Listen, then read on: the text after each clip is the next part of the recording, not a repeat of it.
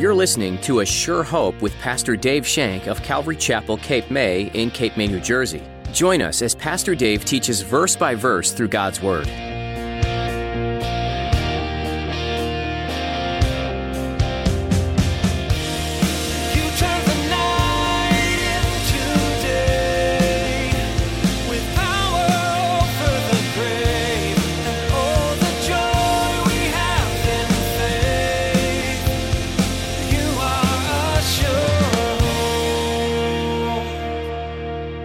When you think you're about ready to fall, when you think you're about ready to crash, but God.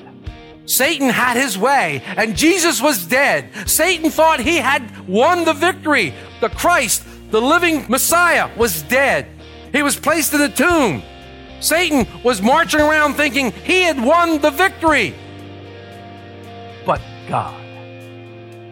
But God raised him from the dead. God has the victory. God claimed the victory. God will always get the victory. Though the problems of this world press and push us, don't give up. Be encouraged by Pastor Dave's message today. Christ has already won the victory against sin and death. As Christ followers, we can live with confidence and joy that God has given us a great salvation and reward waiting for us in heaven. Now, here's Pastor Dave in the book of Acts chapter thirteen as he continues his message, Paul's first sermon, The Declaration. You are a sure hope. The Old Testament prophecy said that he had to die on a cross.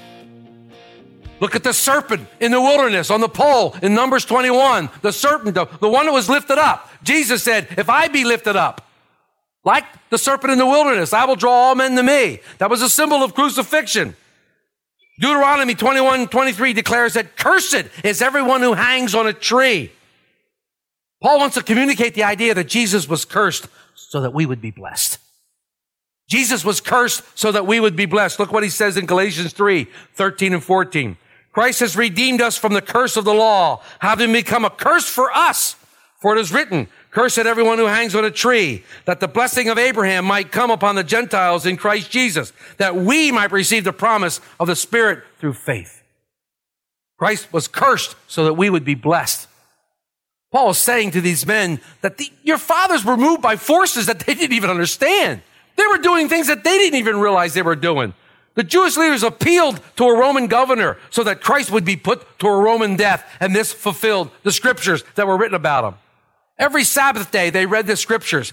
The scriptures were discussed, and they looked for the Messiah, but they didn't understand them. Caution. Don't be too harsh on them. Do not be too harsh on them. Many people come into church every single week. They hear the word of God. It's given and delivered, and they do not understand it. They cannot apply it to their lives. We become no different than those forefathers. Without understanding, we don't know. But we have been given the Holy Spirit to guide us into the truth of Jesus Christ. We've been given the Holy Spirit to open the scriptures to us and tell us what the scriptures mean. We have a better advantage than they had. We have the Holy Spirit. Jesus said, I'm not going to leave you nor forsake you. I'm going to give you the Holy Spirit inside you. He will lead you into what? All truth. So we have it more advantage than they do because we're blessed with the Holy Spirit. He guides us into that truth. Now, these men in that synagogue that day were probably astonished by Paul's declaration regarding the death of Jesus. They probably had never looked at it that way. To them, he was just some lunatic. Some guy was out there trying to stir up trouble. They had never realized who he really was. But the best was yet to come. Paul had loaded his ammunition well. And he was now ready to really give them the clincher. He was about ready to knock their socks off, although they didn't wear socks back then. But he was ready really to give it to them. He had talked about Jesus' life as being the Son of God, and this testimony was through John the Baptist. He had talked about Jesus' death on a Roman cross, and now he ex- finishes his explanation of the gospel with another declaration. It's the declaration of the resurrection. Look what he says in verse thirty through thirty-seven. But God raised him up from the dead. He has been seen for many days by those who came up with him from Galilee to Jerusalem, who are witnesses to the people. And we declare to you glad tidings. That promise which was made to our fathers, God has fulfilled this for us, their children, in that he raised up Jesus, And it is also written in the second Psalm, you are my son, today I have begotten you. And that he raised him from the dead, no more to return to corruption. He has thus spoken, I will give you the sure mercies of David. Therefore, he also says in another Psalm, you will not allow your Holy One to see corruption. For as David, after he had served his own generation by the will of God, fell asleep, was buried by his fathers, and saw corruption. Paul now turns to the most crucial event in Christian history. He turns to the resurrection of Jesus Christ, and we've been speaking about this, and we'll continue to speak about this, because this is the main theme of Christianity, the resurrection of our Savior, Jesus Christ. Yes, Jesus the Messiah was declared by John the Baptist. Yes, Jesus the Messiah was hanged on a tree. Yes, he did die. Yes, he was placed on a tomb, but God. There are those two words again, but God. I just love it. We spent a long time when we were looking in Ephesians about that, those two words, but God. Two of the most glorious words in Scripture. When you are at your weakest, when the t- time seems their bleakest, but God. When you think you're about ready to fall, when you think you're about ready to crash, but God.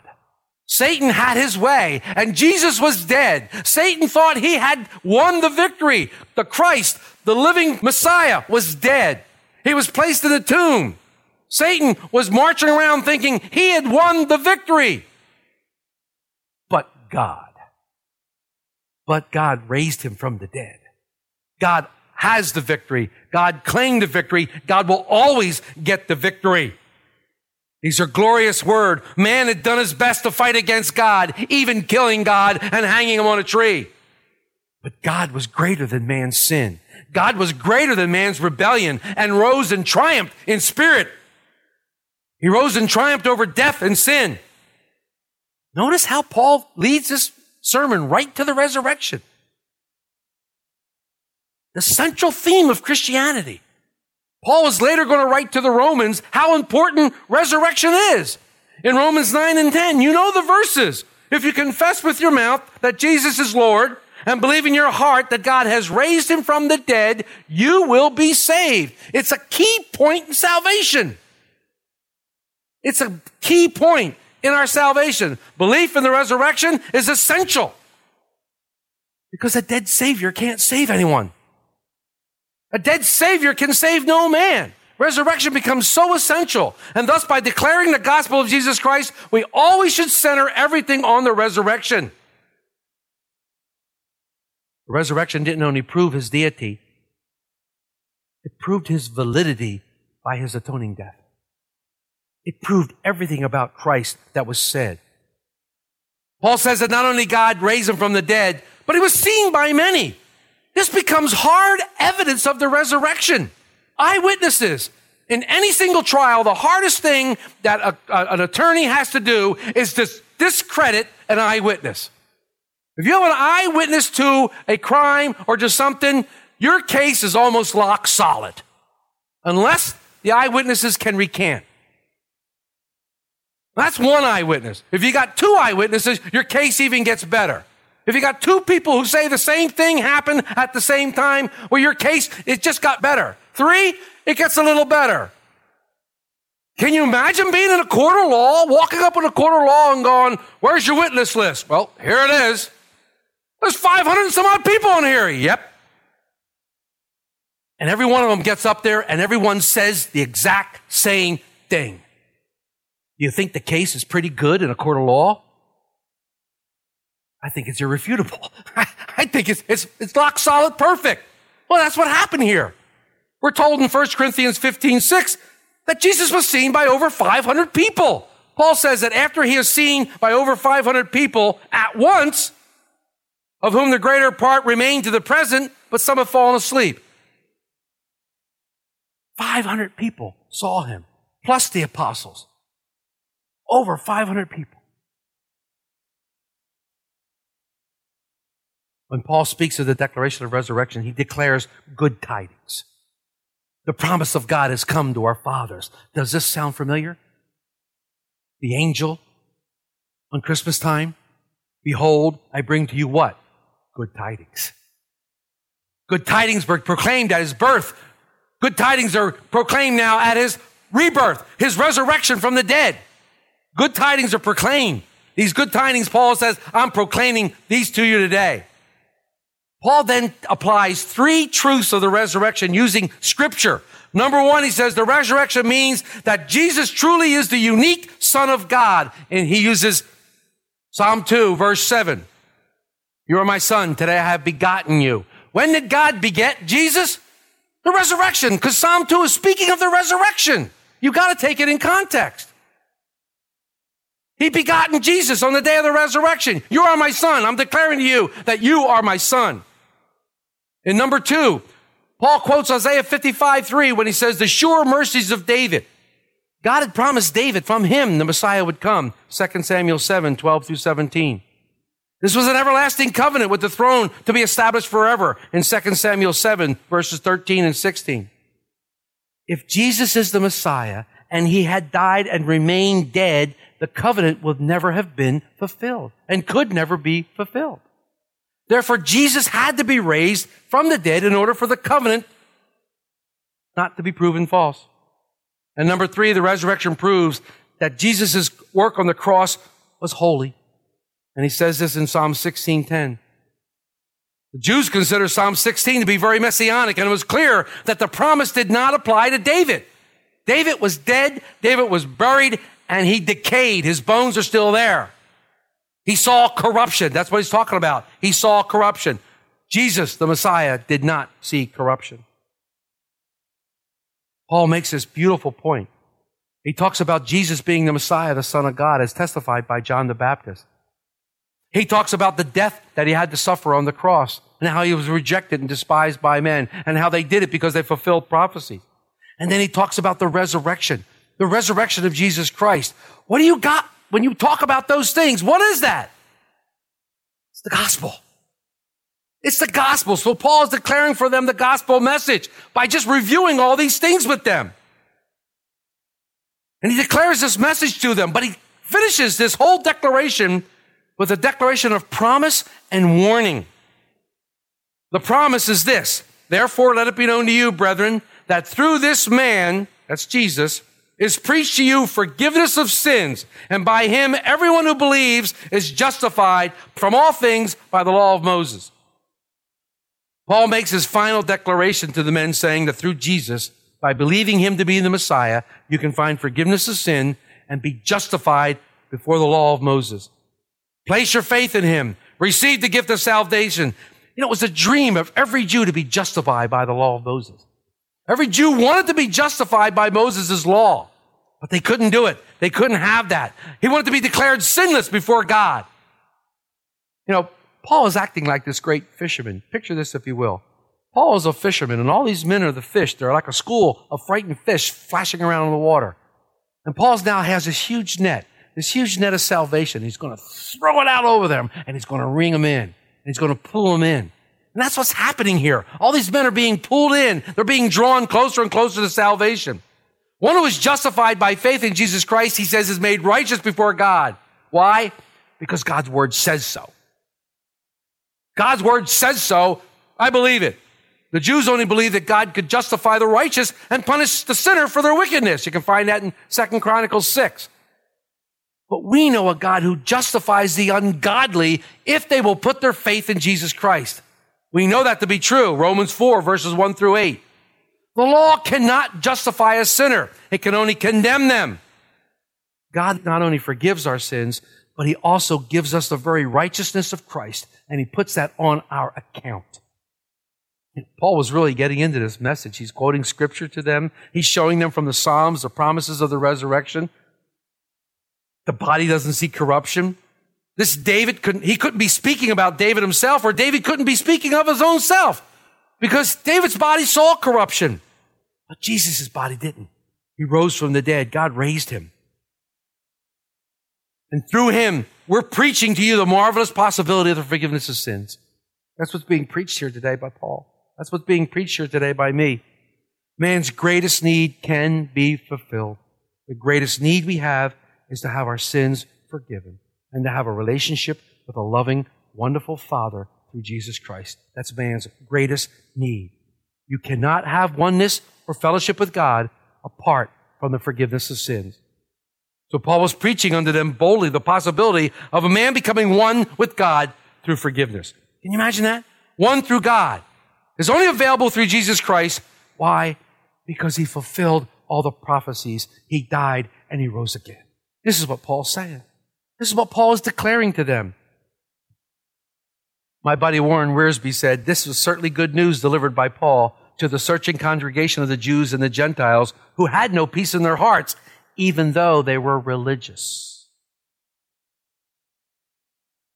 Religion alone will not make it.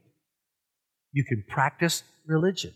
You can do all the things that you think are right according to a religion. But unless you have a relationship, unless you have asked Christ into your heart, ask, confessed your sin, ask him into your heart, there is no forgiveness of sin. Paul closes on a, this declaration with a warning.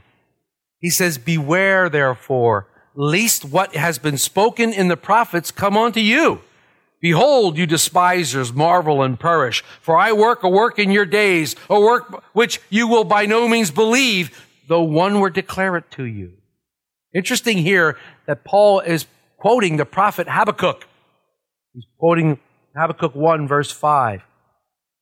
Did you know that this also appears in Isaiah? It also appears in Isaiah twenty-nine, verse fourteen, almost the exact same passage. So these two prophets are prophesying these things. What was the unbelievable work in Habakkuk's day? What was the unbelievable work that God was going to do that no one was going to believe it?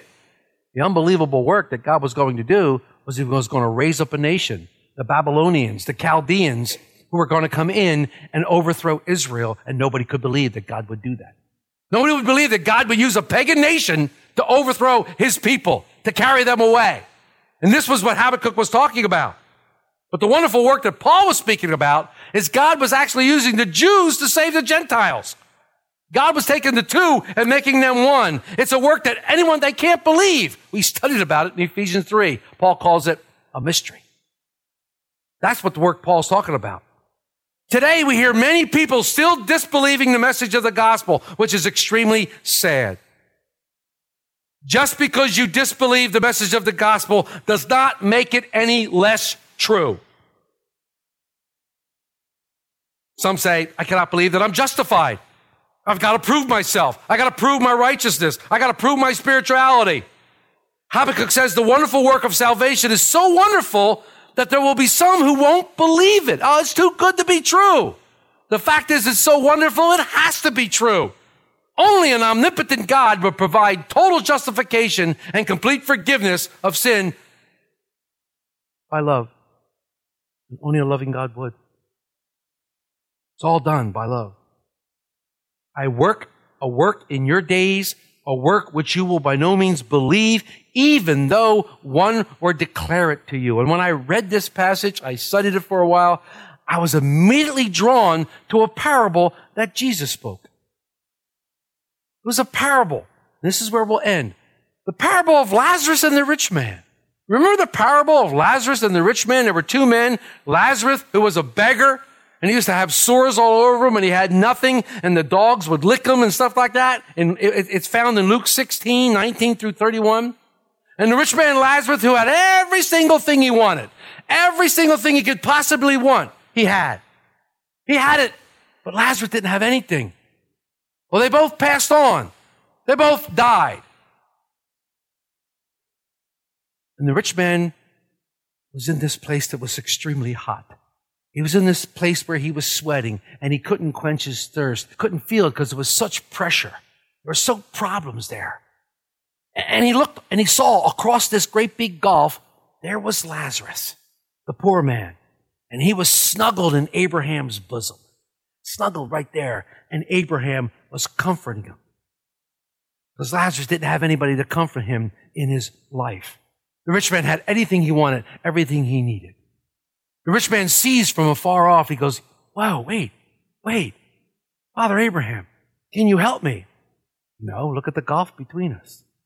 Can you just give me a little bit of ice to put on my lips so that, so that I might be comforted?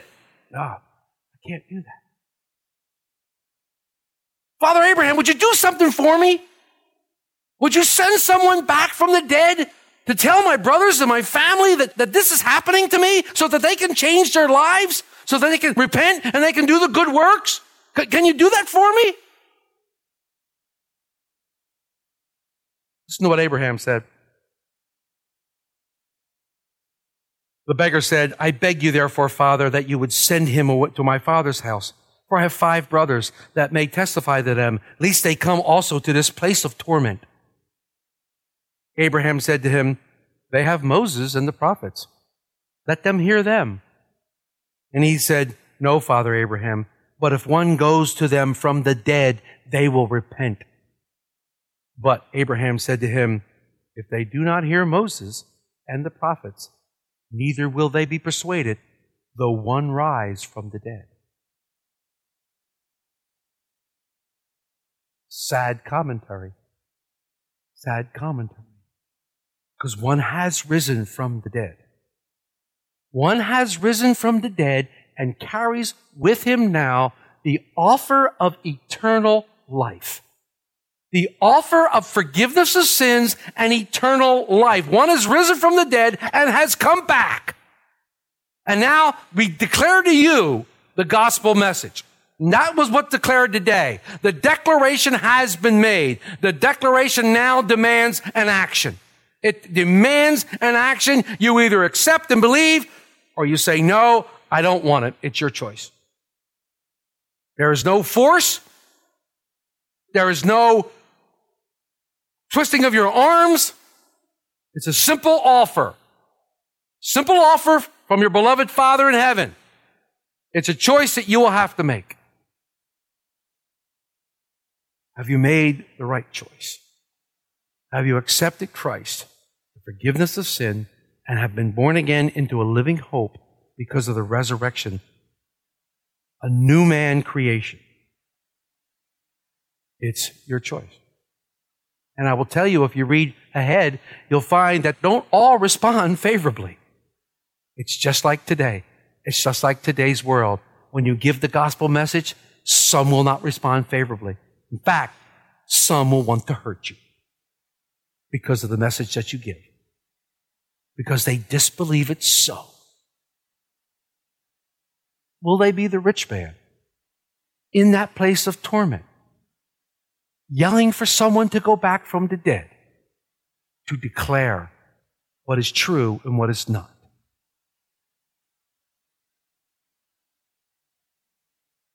What has happened today is the gospel message has been displayed. It has been given to you, and now you have it. I've done my job as a pastor, and I've delivered the message of salvation to you. It's yours to glean and yours to take. You have to decide now, what do you do with it? It's yours. I've given it to you. It's my gift that God has given me. And it's offering now to you. You are a sure hope. You've been listening to A Sure Hope with Pastor Dave. Pastor Dave has been making his way through the book of Acts, an exciting adventure into the beginnings of the Christian church. These first few days, weeks, months, and years of the Christian ministry were filled with much faith and courage. In fact, the very first martyrs were mentioned in this book. It was an interesting time in history for sure, and just like today, some people were eager to hear about Jesus, and others were looking to put those down who follow after him. What are some of the things that have stood out to you about today's message? We'd like to hear about it. Would you give us a call? Let us know how this message has impacted you. Our number is six oh nine, eight eight four, five eight two one. Once more, that number is six oh nine, eight eight four, five eight two one. If you're in the Cape May area, you're invited to join us at Calvary Chapel Cape May. A Sure Hope is a ministry out of Calvary Chapel Cape May, and we'd like to get to know you and worship God together this weekend. Check out Assure Hope Radio dot com to find out service times. Again, that's Assure Hope Radio dot com. And if you can't make it in person, we stream our services live to Facebook and YouTube.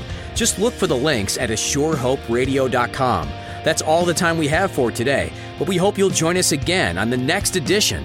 Pastor Dave will continue on in the book of Acts, helping you understand and appreciate this great book here on A Sure Hope.